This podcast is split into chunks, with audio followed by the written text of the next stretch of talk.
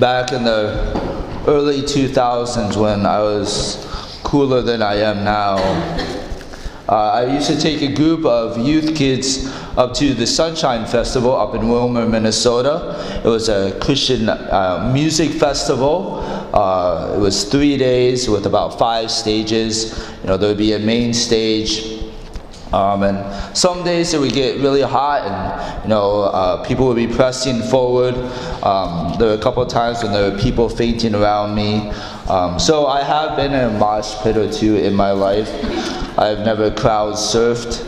Um, I don't think that'll ever happen.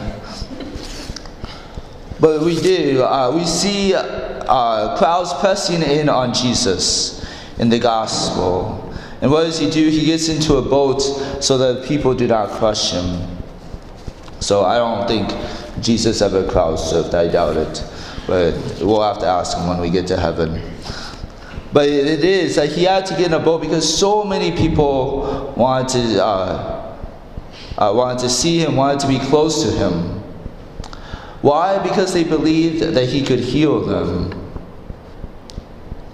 And in some ways, uh, it is true they had an advantage. They saw people being healed of physical diseases uh, right before their eyes. And so they're like, you know, if, um, and so the sick heard about this and were trying to just, just touch Jesus because they believed that they just touched him, they would be healed. We know from other parts of the gospel that that is true. That if they just touched Jesus, they would be healed. Yes, they have an advantage, but we should have no less doubt in the healing power of Jesus Christ. Jesus loves us, He wants to heal us.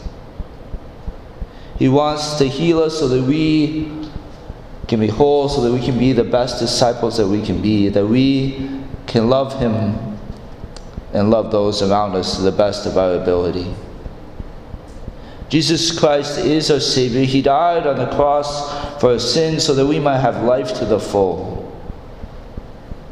This is what we believe as Christians that Jesus Christ is the answer to all of our deepest desires. And what does God ask for in return? As I've said many times, just everything. Just you. All He wants is you. And how do we give ourselves to God? Uh, by just saying yes to His love, by giving our lives back over to God. And one way, it's not the only way, but one of the ways we do that is to be obedient to God, to have Him be Lord of our life. And we see at the end of today's gospel, it says, whenever unclean spirits saw him, they would fall down before him and shout, You are the Son of God. Is this true? Yes, Jesus is the Son of God. Who is saying this? Is it the Pharisees, the, the religious people of the times? No, it's the ones who had demonic spirits in them, the unclean spirits, the people who um, were outcast by society because they couldn't control themselves, because demons had taken over their lives, that had possessed them. They were literally possessed by demons. And so it's these demons, not necessarily a person themselves, but these demons that recognized Jesus and called him the Son of God, which Jesus is.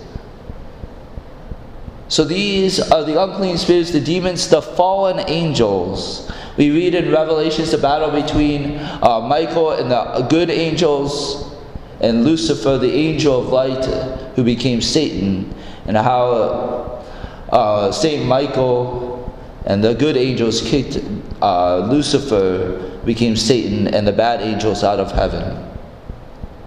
And it's these that became the demons. And it's the demons that were possessing uh, these people, these people with unclean spirits.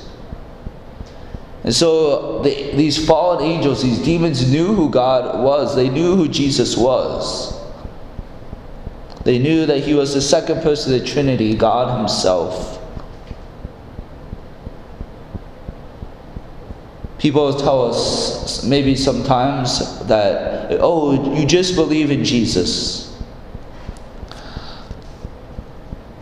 Well, you know, um,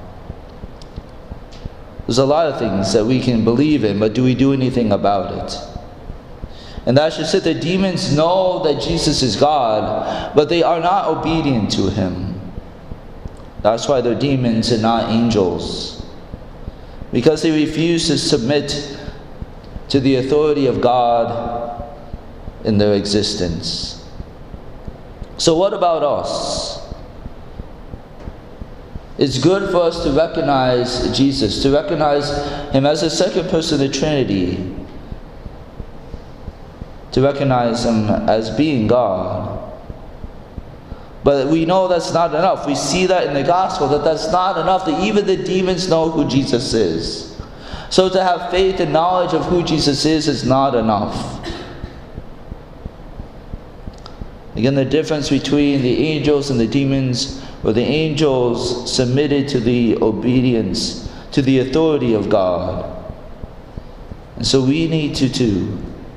We need to submit our lives to the authority of God. We need to ask, Lord, what is it that you want me to do? How can I submit to your authority in my life? How can I surrender to you? And our world will tell us that this is an awful thing to do, that you need to be in control of your own life, that you need to set your own pattern for your life. You need to set goals to do what you want to do. That will make you happy.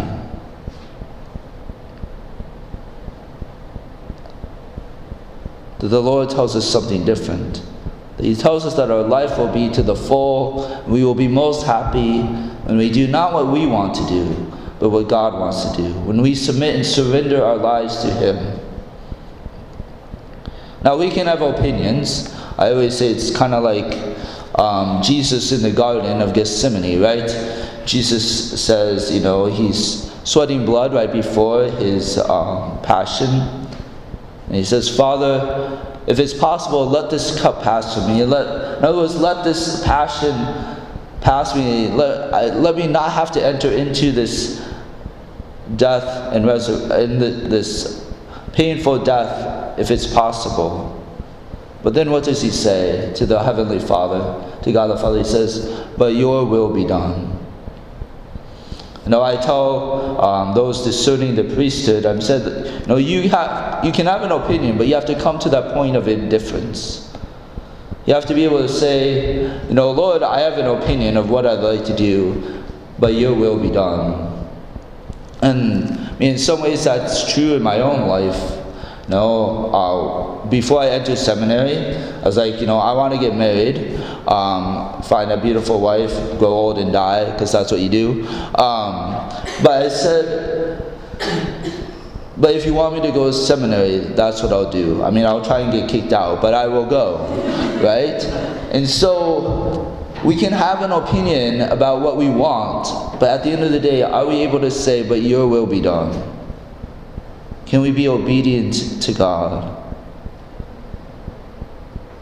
As you can probably tell, uh, hopefully you can tell, I enjoy being a priest. I love my priesthood. I love being your spiritual father. And I would have missed all, on all of that if I had said no. This is, I am truly living my best life. There is nothing else I can imagine doing. The same will be true for you. When you say yes to God, when you not just say, like, oh, I believe in him and do whatever you want, but when you say, I believe in Jesus Christ and I make him my Lord, I can promise you, your life will be full. You will be full of joy. And your life will, you will do things in your life that you can't even imagine at this point. God is not here to make your life boring and dull. God is here to make, give you the greatest life, the life that you can uh, can't even imagine. Our Lord is good to us. All He's waiting for us is to give all of us ourselves back to Him.